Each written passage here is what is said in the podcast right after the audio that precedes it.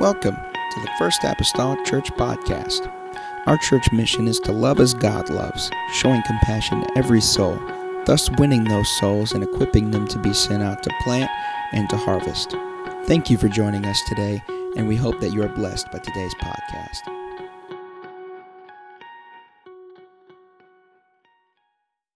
Between a sermonette and a full message. Amen. Praise the Lord. Amen. Hallelujah. I'm going to turn to Isaiah tonight, and I'll, I'll, I'll really try to be mindful of your time and especially of mine. Thank you, Jesus. Hallelujah. Hallelujah, Jesus.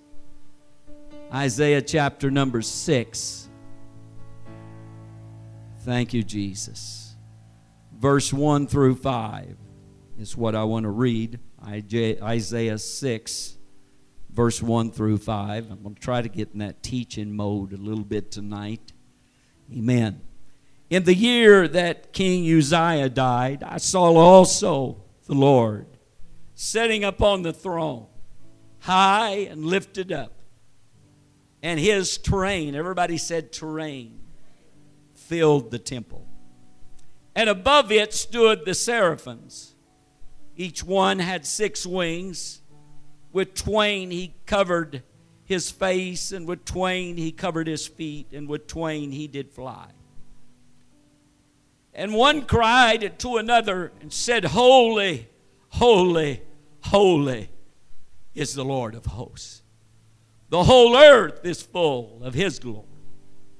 And the post of the door moved at the voice of him that cried and the house was filled with smoke. Then said I, Woe is me, for I am undone, because I am a man of unclean lips, and I dwell in the midst of a people of unclean lips. For mine eyes have seen the King, the Lord of hosts.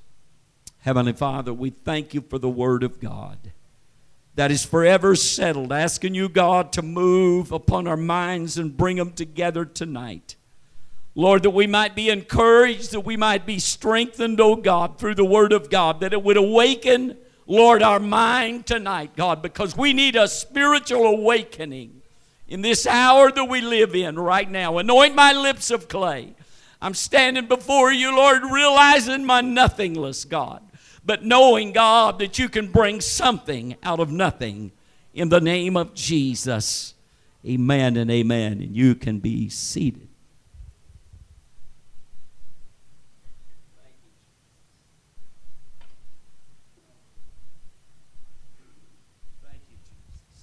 If I could for a while tonight, I want to use this subject. Woe is me. I want you to look at your neighbor and say, Woe is me. In the text that I read, if you look back really to understand chapter 6, you must read chapter 5. But I'm going to fill you in just a little bit on chapter 5. In chapter 5 of Isaiah, Isaiah pronounced six woes on the inhabitants of Jerusalem and the men of Judah. The seventh woe was upon himself. So I want to talk about, I'm going to I'm going to bring those six woes of chapter 5 and we're going to go with this. And I I want you to understand that uh, woe speaks of grief. And I want you to understand that the woe, the first six woes, then chapter 5 is a different language. It is a different Greek word than what is spoken in chapter number 6. When Isaiah spoke to himself, it became a different word. That began to stir me up. Amen. Let me tell you what the six woes are in chapter number 5, first of all, the first woe was in verse number 8 of chapter 5. Amen. And it was a woe. I'm not going to read all of these because if I did, it'd take it, we'd be here for an hour and a half. So I'm not going to do that, but I'm going to I'm going to at least tell you where they're at. I'm going to I'm going to tell you where it's found so you can read about it. The first woe was a woe to the covetous. Everybody said the covetous. And let me tell you what it was. It was all about houses and land. We're living in a world today that seems like that there is certain people that cannot get enough.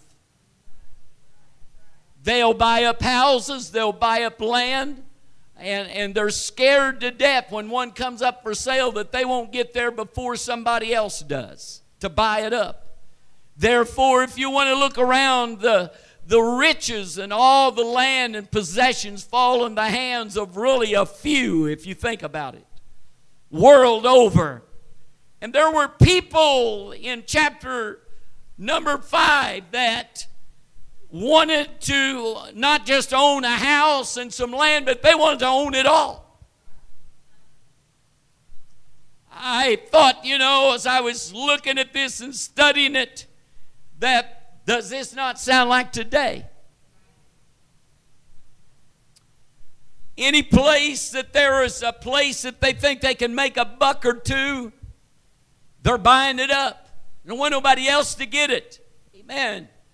It's coveting. It's, it's because they are greedy. Come on, we're living in a greedy world today. It, it, it's, it's in a place that people don't care about the poor. In fact, I don't believe there's a middle class anymore. It's either poor or rich. I guess I'm among the poor. That's all right. But I'm rich in spirit tonight.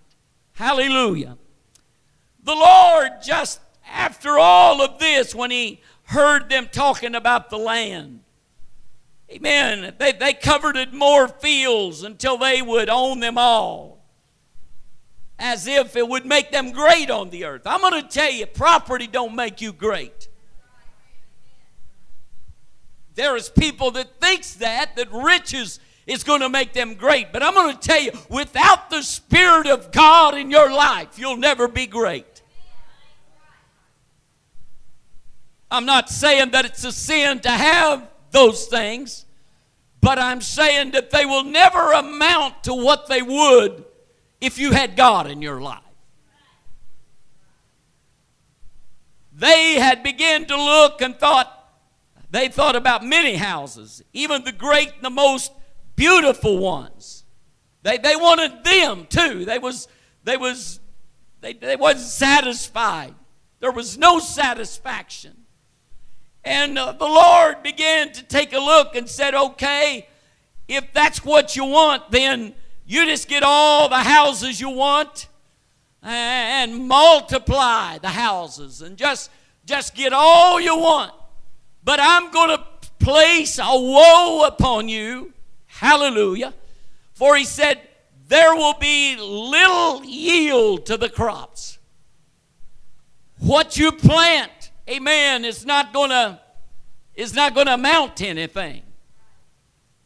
In fact, he said 10 acres of vineyard is only gonna uh, only gonna yield eight gallons and three pints.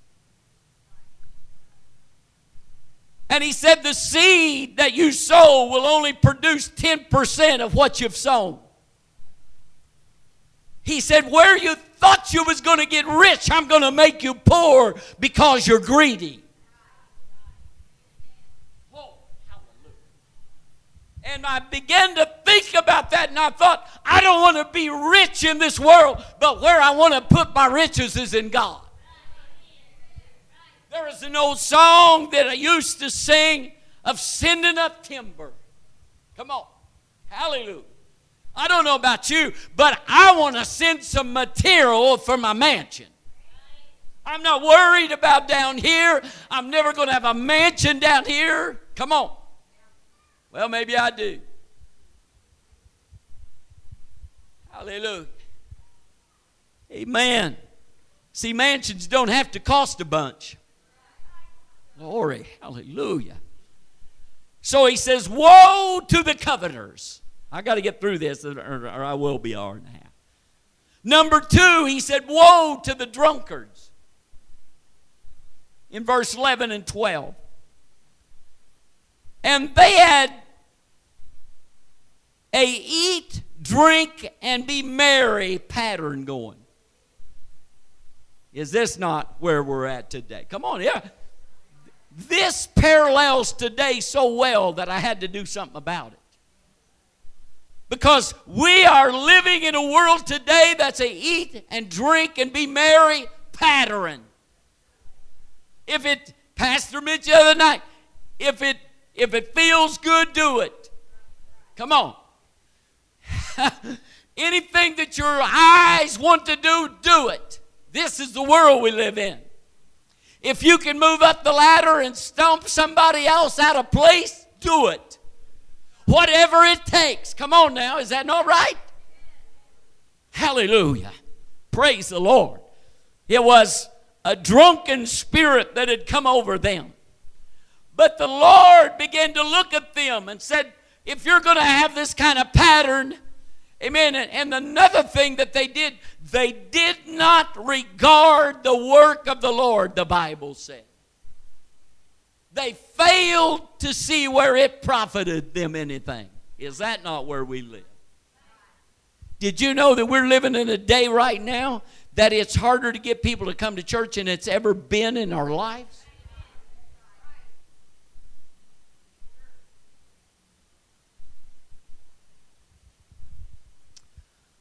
I've been in this, had the Holy Ghost, getting close to 60 years. 57 years. And I'm going to tell you, it's waxing worse and worse, just like the Bible said. We've been studying it. Pastor been taking us through it on Wednesday night. We're growing worse. It's not going to get any better. If you think it's going to get better than this, you might as well just you might as well just figure on fighting some battles because we're in the battle time. And for us to keep, come on, for us to keep our head above the water, we're going to have to fight. Come on, we're in a battle, church. We need to fight. The Lord said, Therefore, hell hath enlarged herself. And that's where I'm going to put you. Because hell, see, hell was not made for us, it was made for the devil and his angels.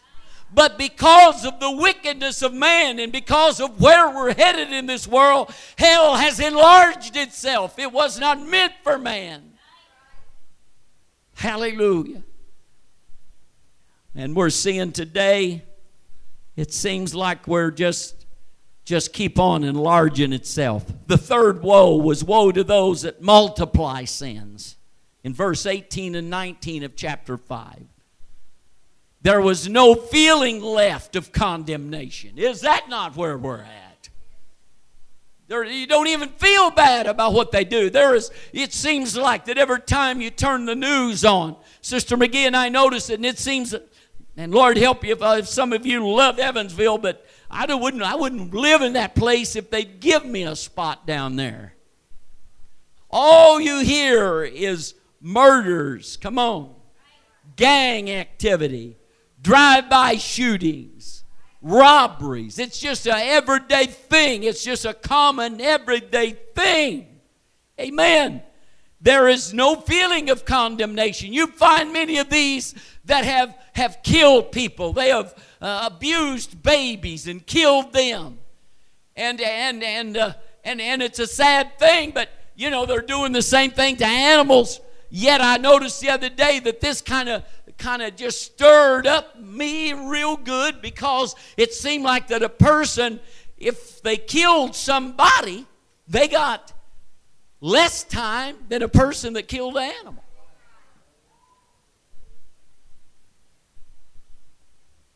The murderer got like two years. The person that killed the animal got 27. Something going on here, folks. Something going on. I'm not saying we ought to just sit and shoot pets and animals and all of that, but I'm telling you, I think a person's life ought to be worth more.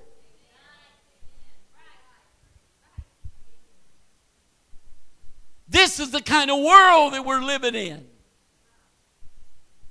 Judges and lawyers are corrupt. Praise God. Woe to those that multiply sins. Verse 4, verse number 4. Woe to those that have no sense of right or wrong because of wickedness. Glory. Can I say, verse 20, no conscience? Conscience is seared with a hot iron. Amen. No feeling about it no more. They can sin, they can kill somebody, don't even feel bad about it. No remorse a little innocent baby, a little innocent child, can burn them, do all this stuff. Yet today there is no condemnation. No condemnation. Hallelujah. Hallelujah. Number five is woe to those who are proud and wise in their own eyes. Verse 21 of chapter 5 they think they're really something. When really they're nothing. They're ate up with themselves. Is that not the world we're living in? Ate up with themselves? Man, look at me. Look what I've done. Look, look how great I am. Look how smart I am. Look how far I've gone. Is this not the world we're living in? And the sixth woe was woe to the drunkards who justify the wicked and condemn the righteous. He don't like people condemning the righteous. Verse 22 and 23. And he said, then, then he said, there are people that add sin to sin. Sin to sin. In other words, can I tell you, adding new sin? Come on. You said, well, what is new? I'm telling you, there, we're running into some stuff that we've never seen before. It's new sin. Come on. I tell you what, I, I hope to God that we as the church, when people come through our doors, that they can see some new worship. Come on. Hallelujah. I don't know about you, but I'm searching to worship a different way this year than I've ever worshiped before. Sometimes it would do us good just to step out in the aisle and say, The Lord, I'm going to worship you tonight in a way that I've never worshiped you before. Come on. Hallelujah. I wonder what God would do in our services if we would just turn the service over to Him and say, Okay, God, do a new thing. The Bible speaks of it all the time. Glory. Hallelujah. It's been a while since I've seen some of you stomp or run or jump, dance in the Spirit. It's been a little while. So it'd be new all over again. Maybe we are to renew our worship. It's not that we haven't had it, it's not that we don't have it now. But sometimes I think it's good to go back and reminisce where we was and where we are. Lord, what can I do to change and turn this thing around? Hallelujah. So people began to add sin to sin. This is the day that we're living in. We're living in the day now when gay couples are getting married. Come on. And all I can do is speak the word of God. They'll throw you in jail for speaking about that now. I guess they'll have to throw me in jail because I got Bible against it. If you don't believe me, Romans first chapter, just read it. Look at Sodom and Gomorrah. Just take a look. It's it's biblical. This is what this this is what the United States was built on, was on the Word of God. There is something happening in our country, and it's not good, church. And we as the church need to fast and pray and bring this thing back to where it needs to be.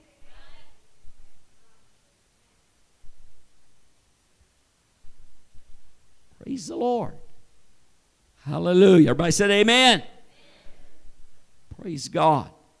Got to hurry on. I want to get to Isaiah 6 and verse number 5. I want to that's my key verse, 6 and 5.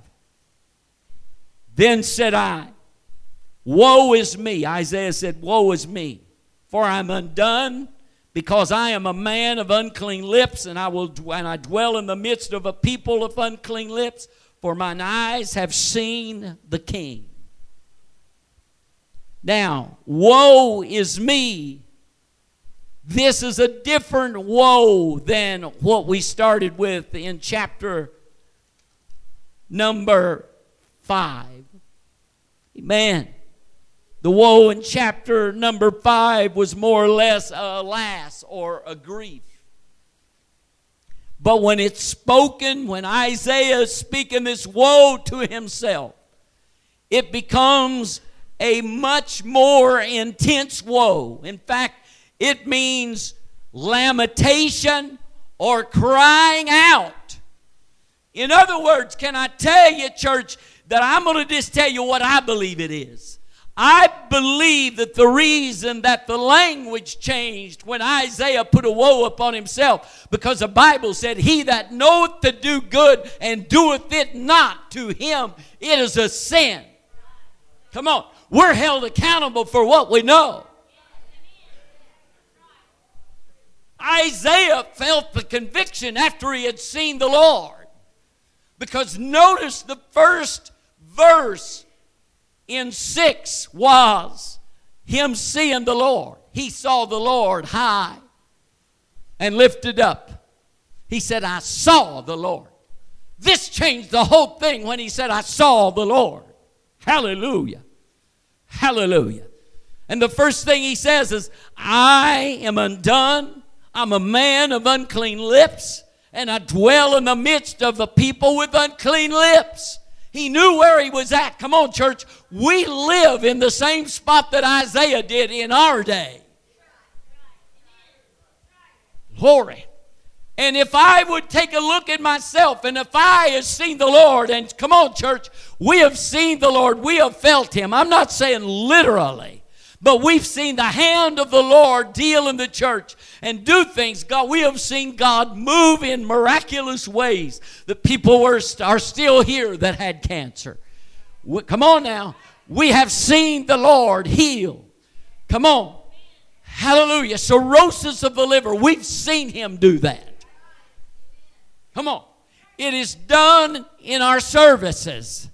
And not just because pastor or somebody prayed for them, but they happened to come through a prayer line and there was more than one person that was praying for them. There was a group of people praying for them and God done the work. Hallelujah. And when I look around at that, I can say I'm undone. Come on. Hallelujah. Woe is me. Come on. Hallelujah. It ought not to be that we have seen those things. It ought to be a common, denominator in the church of God that these things are manifested. Oh, hallelujah. We ought to see a move of God every service. Come on. We ought to see healings and, and miracles and signs and wonders. It ought to be common in our midst. Oh, I'm feeling the Holy Ghost in here. I wasn't going to preach. Glory. Hallelujah. Praise the Lord. So when I see that, I know that things ain't right in my own life. If I'm not seeing it, church, there's something wrong. Come on. If the Lord is not moving in my life like He once did, then there's something wrong. Come on. If we're not seeing the things in the church that we used to see, then something is wrong. Woe is us. Glory just because others are undone. It should not touch us. Come on. Just because we're living amongst people, come on, with unclean lips, our speech should not change. Oh, hallelujah. Woo! Praise God. Hallelujah. Well, I better get on here. Hallelujah. Hallelujah. Got unclean lips, dwell in the midst of people with unclean lips. It's affected me. Come on. Somebody looked at your neighbor and said, It's affected me. Glory. Now, I could stop right here and I could preach the seven C's. I want to talk about seven things that led Isaiah to obey God, that led him back to the place that he needed to be. And they do all start with C. Hallelujah. In verse 1, when he saw the Lord, he said, I seen the Lord. Hallelujah. Sitting upon a throne, high and lifted up, and his train filled the temple. The first thing, the first word that I want to bring to you that brought Isaiah, one of the first things that brought him back to obey the Lord was contemplation. He was contemplating some things. After he had seen the Lord, I want to tell you what happened. He began to see himself.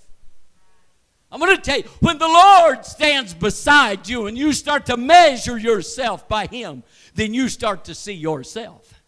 He becomes a mirror to your life. Oh, hallelujah. you start seeing yourself in a different way than you've ever seen yourself before when the Lord stands beside you. When you start measuring yourself to Him.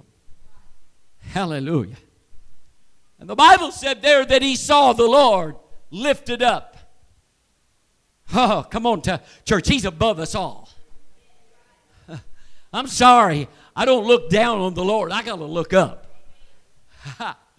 Woo, glory especially in the time that we live now, because I want to look up because my redemption draweth nigh. And the Bible said that his train filled the temple. Now I'm going to tell you, let me tell you what that train was. You know, the weddings, you know, performed at several weddings, and everybody's got a, a different length of tail that's followed them. Well, I I, you know, me, I'm, I'm always checking out that other part, you know. That, and as I began to read and study about it, the flowing of the robe or the tail that followed the robe is indicative to grandeur and majesty. The longer the tail, the more grandeur. well, the Bible said his filled the temple. In fact, can I tell you? If he was high and lifted up and his terrain filled the temple, then there was no room for anything else but him. Come on, church. I want to see him like that in this church. Come on. When it's no more of me, Brother Freddie, but it's all about him. Come on. Hell, when it's no longer my preaching, come on and how great of a job I do. Come on. But it's all about Him and how good of a job He does. Because the truth is, I can't do nothing without Him. without His anointing, church, without His love, I'm as a sounding brass and a tinkling cymbal, the Bible said. Come on. Hallelujah. Oh, and it's the anointing, the Bible says, that breaks the yoke. So without His anointing, without the Holy Ghost working in my life, I'm nothing. Oh, glory, hallelujah. Oh, the grandeur and the majesty. No wonder Isaiah says, Woe is me, because his terrain filled the temple. All he could see was the Lord. Come on. Come on. All he could see was the Lord and his terrain that filled the temple. All he could see was himself. In chapter number five, he was pronouncing woes on everybody else. But when God got to him, oh, I'm going to tell you, church, it's easy to see other people's faults. God help that judgmental spirit. Let's get it out of the apostolic church. It don't belong. Because the truth is, I'm only a sinner saved by grace. Come on, I'm a nobody. Whoo, glory. Hallelujah. He took my nothingness and made it something. Come on, church. I don't care where we're at in life. I don't care how much is in the bank account. I don't how much, I don't care how many dollars your house and your car and all that's worth. The truth is you're nothing without God. I might remind you that he took the most refused thing in this earth and he made man. It was the dust. It's something that you ladies fight all the time and you hate it. That's what He made you out of. It's what He made me out of. Come on, I'm sorry. Should not look down on the woman. At least she had a bone.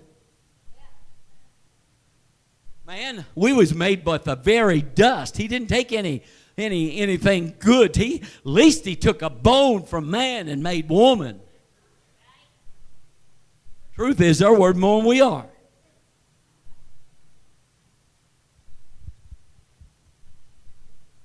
All the men said, Amen. You better, you, if you know which side your bread's buttered on, you better say Amen. Breakfast may not be on the table in the morning.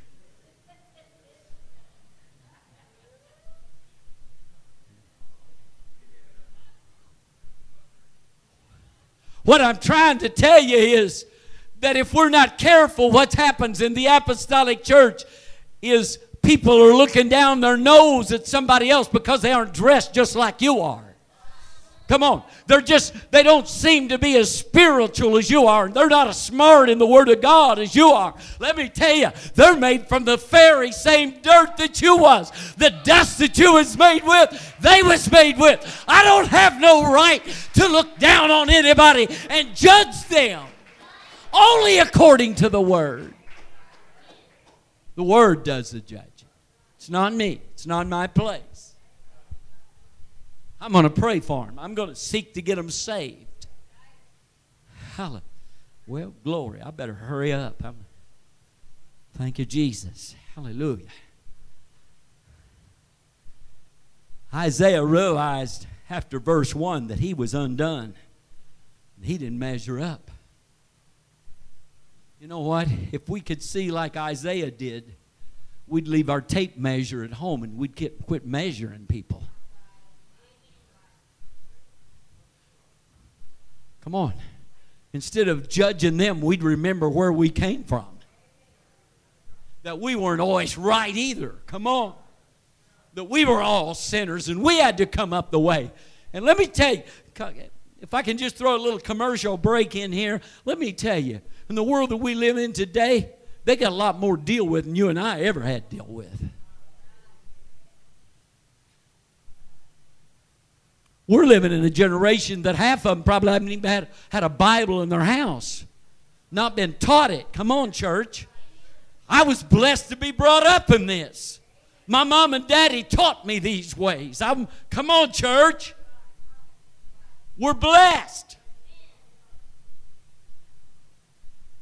Most of you have been around here a while. You've, you've had a chance to learn and be taught. You're so blessed. Not that I'm a great teacher, but my son is. Glory. I can say that he's not here. That way he won't get big head. Thank you, Jesus. Glory. Hallelujah. So, when Isaiah saw the Lord high and lifted up and his train filled the temple, he began to contemplate some things. Everybody, you look at your neighbor and say, contemplate. Second word I want to use that brought Isaiah back to where he belonged was conviction.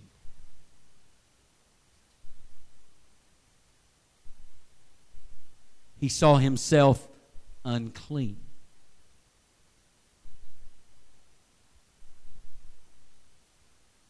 You know what? We would quit judging people if we could see ourselves. In fact, those that you are judging probably could look at you and say some things. Well, I heard something come out so and so's mouth I couldn't believe. Careful, church. You may have to live your words. Preachers and ministers have to live their messages. You may have to live your words you're speaking. Oh, Jesus, my, I didn't aim to get so. Well, I, but I want to tell you something, church. When you come in contact with His glory, you start seeing things differently. Isaiah began to look at things differently when he saw the Lord. After the six woes that he's already pronounced on Jerusalem and Judah, and now all at once the woe comes to him. And when the Lord begins to show him some things, he begins to see himself. There's a mirror there.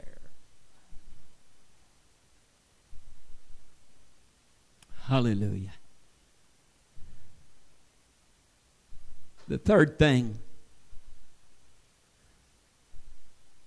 that drew him back was confession. He said, Woe is me in chapter 5. Woe is me. I'm not looking at anybody else now, I'm looking at me.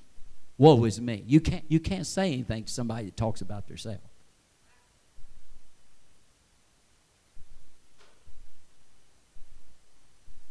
Yes, sir.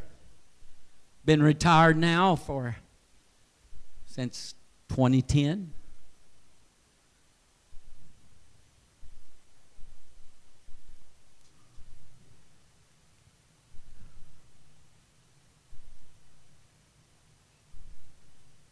Amen?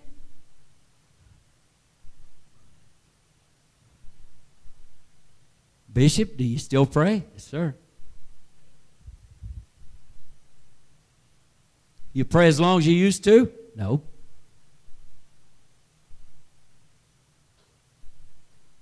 No, not longer. Shorter. I'm not saying there's times that I don't spend hours at prayer, but I'm telling you, on a daily on a daily basis, my prayer is not as long as it was then. I can tell you times in the middle of church. Sister McGee's here, she's my witness. But there's times that she would call me and I'd be there afternoon and she'd call me and say, Are you going to come home and eat? I realize you got I, I understand I'm in a different spot now. I've I've stepped out of the the load bearing, all of the load bearing, and my son's got the load bearing. But I'm going to tell you, I wonder how much it helped my son if I prayed just like I always did when I was still pastor. God help me. Come on, I'm talking about me. My wife's sitting back there giving me a scolding. You pray. I, I know it, honey, but I. Oh.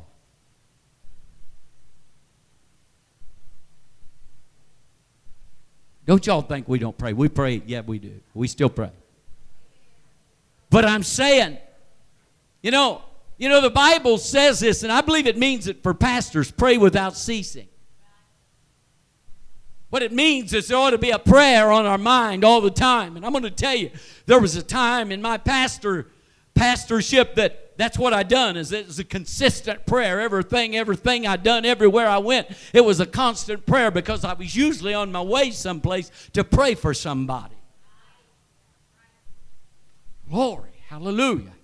And Sister McGee, we prayed before we went, we prayed on our way, and we prayed after we got there, and we prayed when we got back home.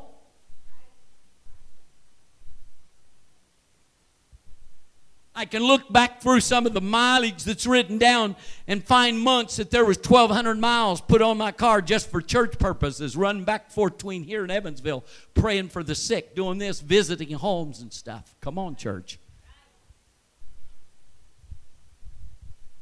If I look back through my log now, you won't see nothing like that. I'm talking about me now, so you all can't get aggravated if I talk about me. I wonder what it'd be like if I went on and done the same thing just like I used to do. Take a load off a pastor and go visit homes and pray for the sick. Come on. Come on, church. Now I'm going to put the load on your shoulder. I wonder what it'd be like if you showed up an hour before church and you were still there when church started like it used to be. We walked out the doors, come on, of the prayer room into the service and it had already begun because people were already speaking in tongues. Come on. Sometimes people were already at the altar. Come on, church. Oh, stir us up, Lord. Woe is me. Woe is me, Lord. Woe is me. Hallelujah. Praise the Lord. I confess, Lord. I confess. Hallelujah. God began to deal with me about this at the end of the year. And I started this year and said, I'm going to be different than I have been for the last few years. There's got to be a change in me.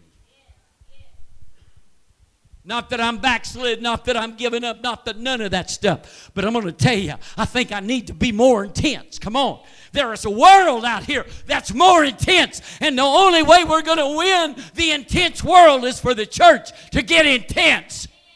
We got to get intense in our worship. We got to get intense in our prayer. We got to get intense in, in, our, in our witnessing.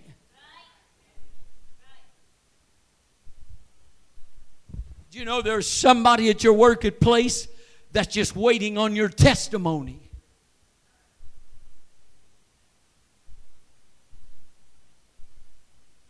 Oh, Jesus. I got to hurry up here. It's not a sermon sermonette. Done past that. All right. The fourth thing that led Isaiah back toward God was cleansing. It's all C's. It's cleansing. Verse 7 it said his sin was purged. It was made clean. Come on, church. Hallelujah. Yeah, we're living in a time today, Brother Freddie, when it seems like that we're not close enough to God for Him to give us that feeling that when something is done wrong, we don't, don't feel it like we used to. It's not a big a deal as it used to be. Yes, it is. Come on. Sin is still sin. But if we're not careful, it slips in under the cover. And it don't seem wrong anymore. I know what I'm talking about. Am I just talking myself here?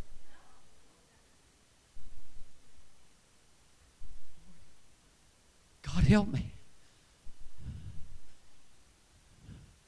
It takes me back that old song, probably some of you won't even remember Stevie Sanders. That's been too, that's before your time. Stevie Sanders used to sing on the Gospel Jubilee. To sing with the Goodmans back years ago when the Goodmans was really the Goodmans.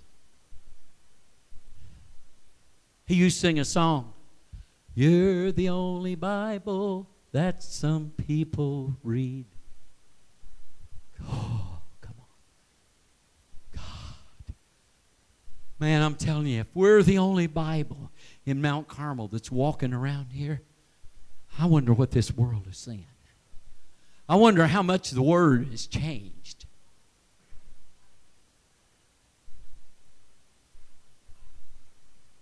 Oh, yeah. All right. If I'm the King James Version, I wonder how many, I wonder what the version is now. Have I changed it? What version are we putting forth? What are we acting like? What, what words have we removed? What sin have we removed from it? Where are we at? I need a cleansing. Isaiah, he said, I'm undone. I'm a man with unclean lips. Maybe he was saying some things that he didn't used to say.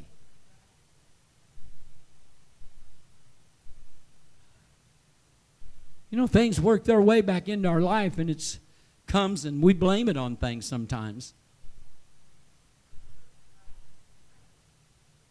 But it don't don't make God any less. Because he's the same yesterday, today, and forever. The Bible says, and there is no shadow of turning in him and no variableness at all. None. He don't vary. Guess who the variance comes from?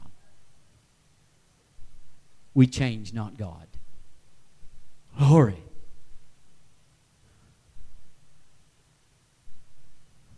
The fifth thing that stirred him up was in verse 8 the call. Everybody said the call. I'm, I know nobody wants to hear this, but I'm going to go ahead and do it anyway. Whether you believe it or not, it's not just ministers that get a call. Every saint in this church has a call.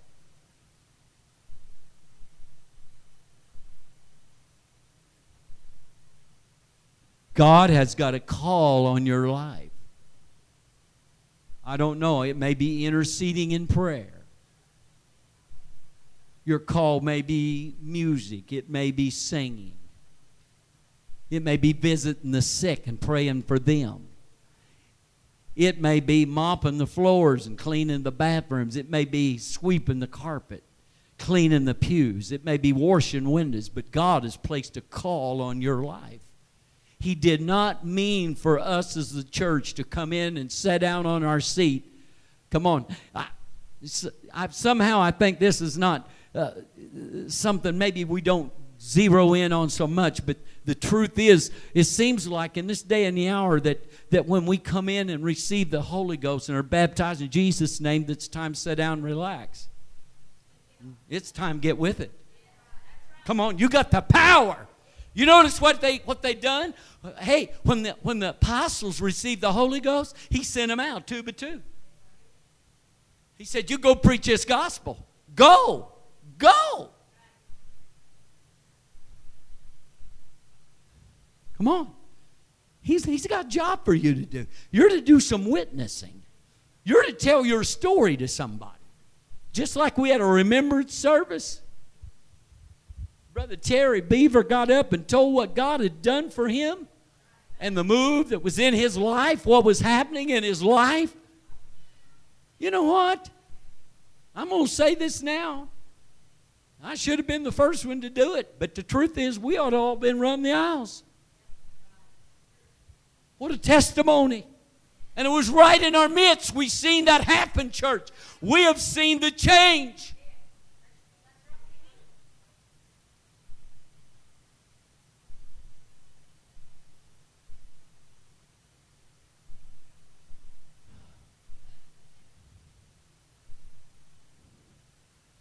Dixie and Molly, I'm glad to have you all here.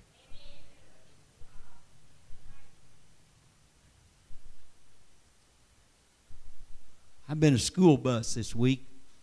Molly's been one of my riders. And I've kept her in line, sister. I really did.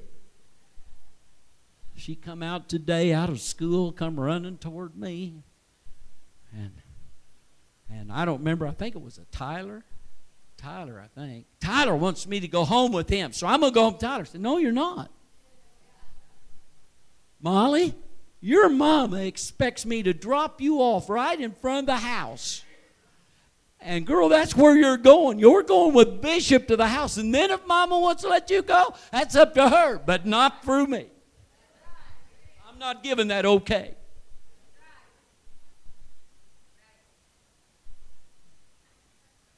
Come on, church. We need to teach our youth. Come on. We need to start early. Come on. Come on, there are some ways that we taught our children. I guarantee you they've not forgot about.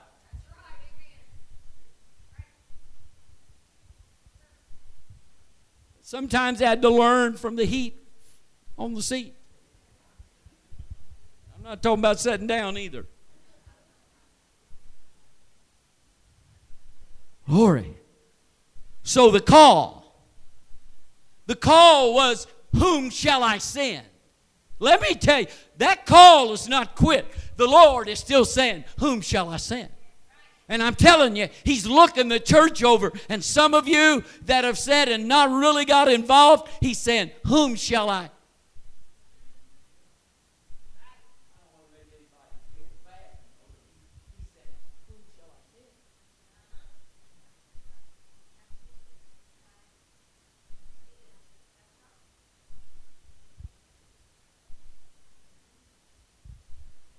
He said, Whom shall I send? I know we laugh about that, but that's the truth. He's looking every one of us in the eye. And he said, What are you going to do? Whom shall I send for this job? What are you going to do about it? You know, oh my, oh, if I get down here and ooh, I'm may ruffle your feathers a little bit. I don't know.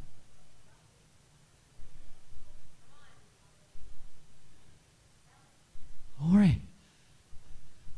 Come on, there's a plea put out from the platform, maybe. Pastor saying, I need some people to help. I need some to do something. Just raise your hand.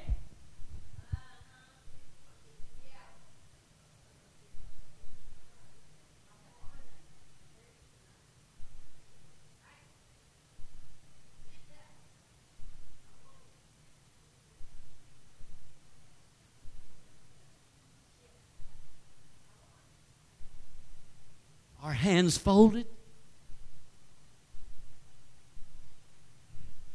And then I hope it's somebody that I like to work with.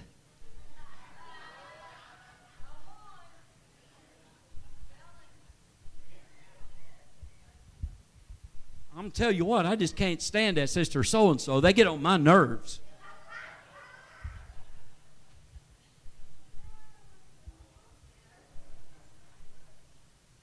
You tell me that ain't a judgmental spirit? Maybe they don't like you either.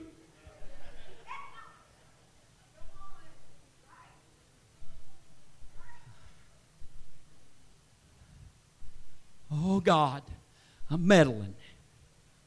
Uh, I've got to hurry here. Ooh. Ain't been an hour long yet, has it? Oh, mercy.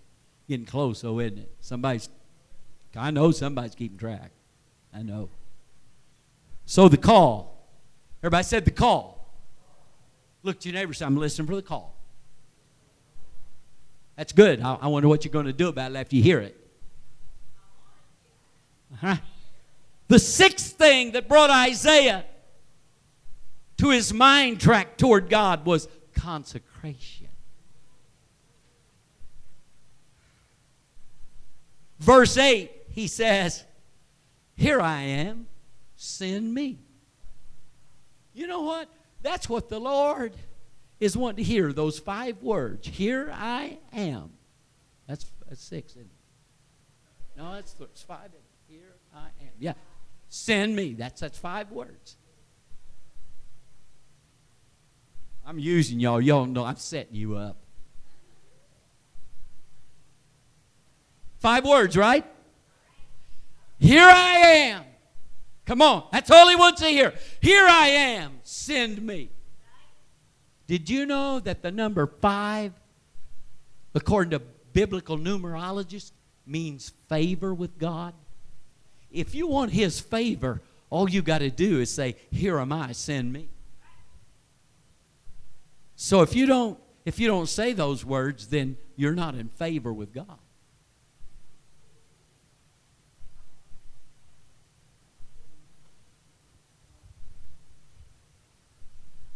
Some work to do. Woe is me. Bible says, Woe is me if I preach not the gospel.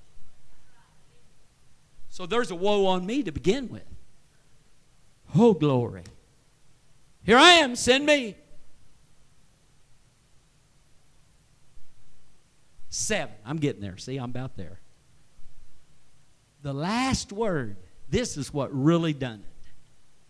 And he said, verse 9, go. Now, I'm sorry, but I believe that I can't say that word strong enough because when that come across, I believe it got Isaiah's attention. He said, Go! He said it with authority. And we're going to go into all the world and preach the gospel. Go. And he said, Go. And tell this people, hear ye indeed, but understand not. See indeed, but you perceive not. He said, I don't want you to beat around the bush. I want you to tell them they're sinners, that they're not listening very well. He that doeth knoweth to do good and doeth it not to him is what? Sin. We got any sinners in here? I'm undone. Now, I'm, I'm, I'm fixing to close here. I'm trying real quick within the next two or three minutes. I want to read Isaiah 6 and 3. And one cried unto another and said, Holy, holy, holy is the Lord of hosts. And one cried unto another talking about the seraphims, the angelic beings. I don't know whether you catch this or not, but if you have never caught this, I want you to catch this. What they were doing is singing to one another. It was a little discourse going on here. On one side, they were singing, Brother Alex, Holy, holy, holy Come on. Holy, holy. Come on this side. Do it again. Holy, holy, holy. Then the other side. Come on. Holy, holy. Come on. Holy, holy, holy. But you know what they were doing? I believe when they were doing this, Sister Roberta, they were looking at the others across. Holy, holy, holy. Holy, holy, holy. No wonder Isaiah got stirred up. Because you know what they was doing? His train filled the temple and he was high and lifted up. And the presence of God came in that place because they were singing, Holy is the Lord. Come on. Oh, I wonder what had happened if we'd start singing it back and forth when we come into the service. Holy, holy, holy. And the other side starts singing, Holy, holy, holy back. And we kept that going for about 10 minutes. Okay? Oh, Jesus. I'll tell you what would happen. It would happen just like verse 4. And the post of the door moved at the voice of him that cried. Whew, glory. So powerful was this singing that the post of the door moved. And the Holy Ghost, smoke filled the house. The anointing, the Holy Ghost filled the house. Honey, when the Holy Ghost fills the house, nobody is going to sit in the house without it. They're going to be filled. Oh, yeah. Come on. I still remember it. Come on. It was still in our remembrance. It was that night. But I remember the night. I don't remember even how many of you were here, but I remember in the first church that night when there was, I, I had the guitar and I was getting ready to start church and somebody came to the altar and that night before without ever a song being sung a message being preached or anything. There were six people that night that received the baptism of the Holy Ghost. And one of them was next right next to the was right next to the back pew a man 76 years old that had heart trouble that was not supposed to get excited and god filled him with the holy ghost sitting right on his seat I remember in the second church, Sister Peterson sitting about the fourth seat back. Oh, glory. She was not standing, she was sitting, and the Holy Ghost came on her, and she began to speak in other tongues during the service. Come on, church. I'm talking about holy, holy, holy. I'm talking about worshiping God. Hallelujah. Whew. Bed getting close to an hour now. Better shut up. Hallelujah. I wonder if we'd be fearful of the presence of God got so strong in here. That brother Mike, that post that's behind you started moving because of the presence of God. I wonder what you'd do. Whoo! Sister Nadine, if the presence of God, the smoke came in this house and you couldn't see Bishop up here.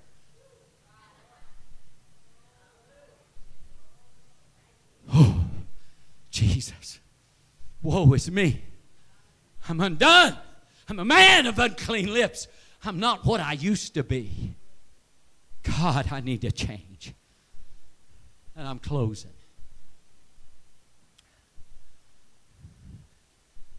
And I pinned yet this afternoon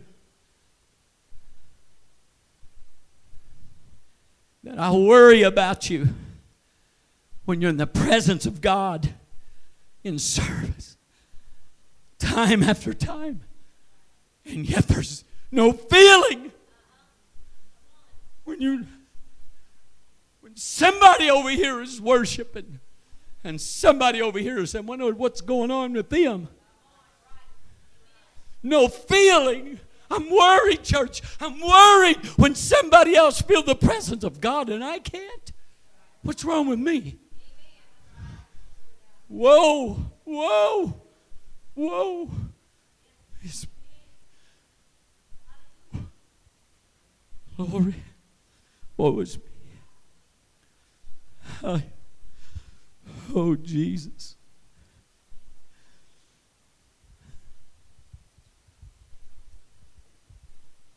I wish Brother Jerry was here tonight, but he's not. Anyhow, maybe we'll just hold it off till Sunday night or whenever. I don't know when I'll preach next. I'm, I don't. I don't know. I may have to do both of them, or I may have to just do one. I don't know yet. Weekend, we're we're gonna do something. But I'm gonna tell you, Sister Roberta, all I could do when I penned that this afternoon was think about that song you used to sing. Move me with your message. One more time. God, move me with your.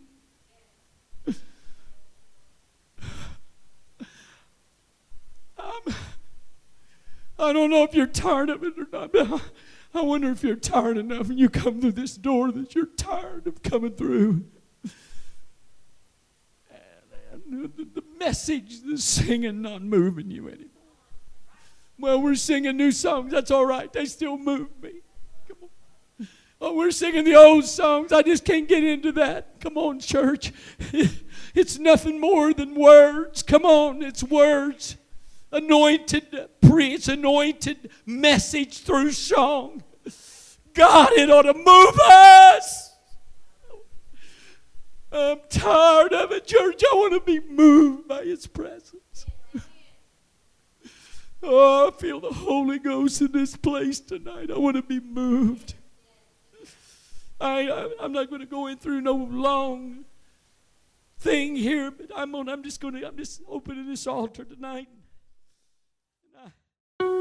Thank you for listening. If you would like more information about our services and activities, you can find us on Facebook, Instagram, and Twitter with the username FACMC. Again, that's FACMC. Thank you and have a blessed day.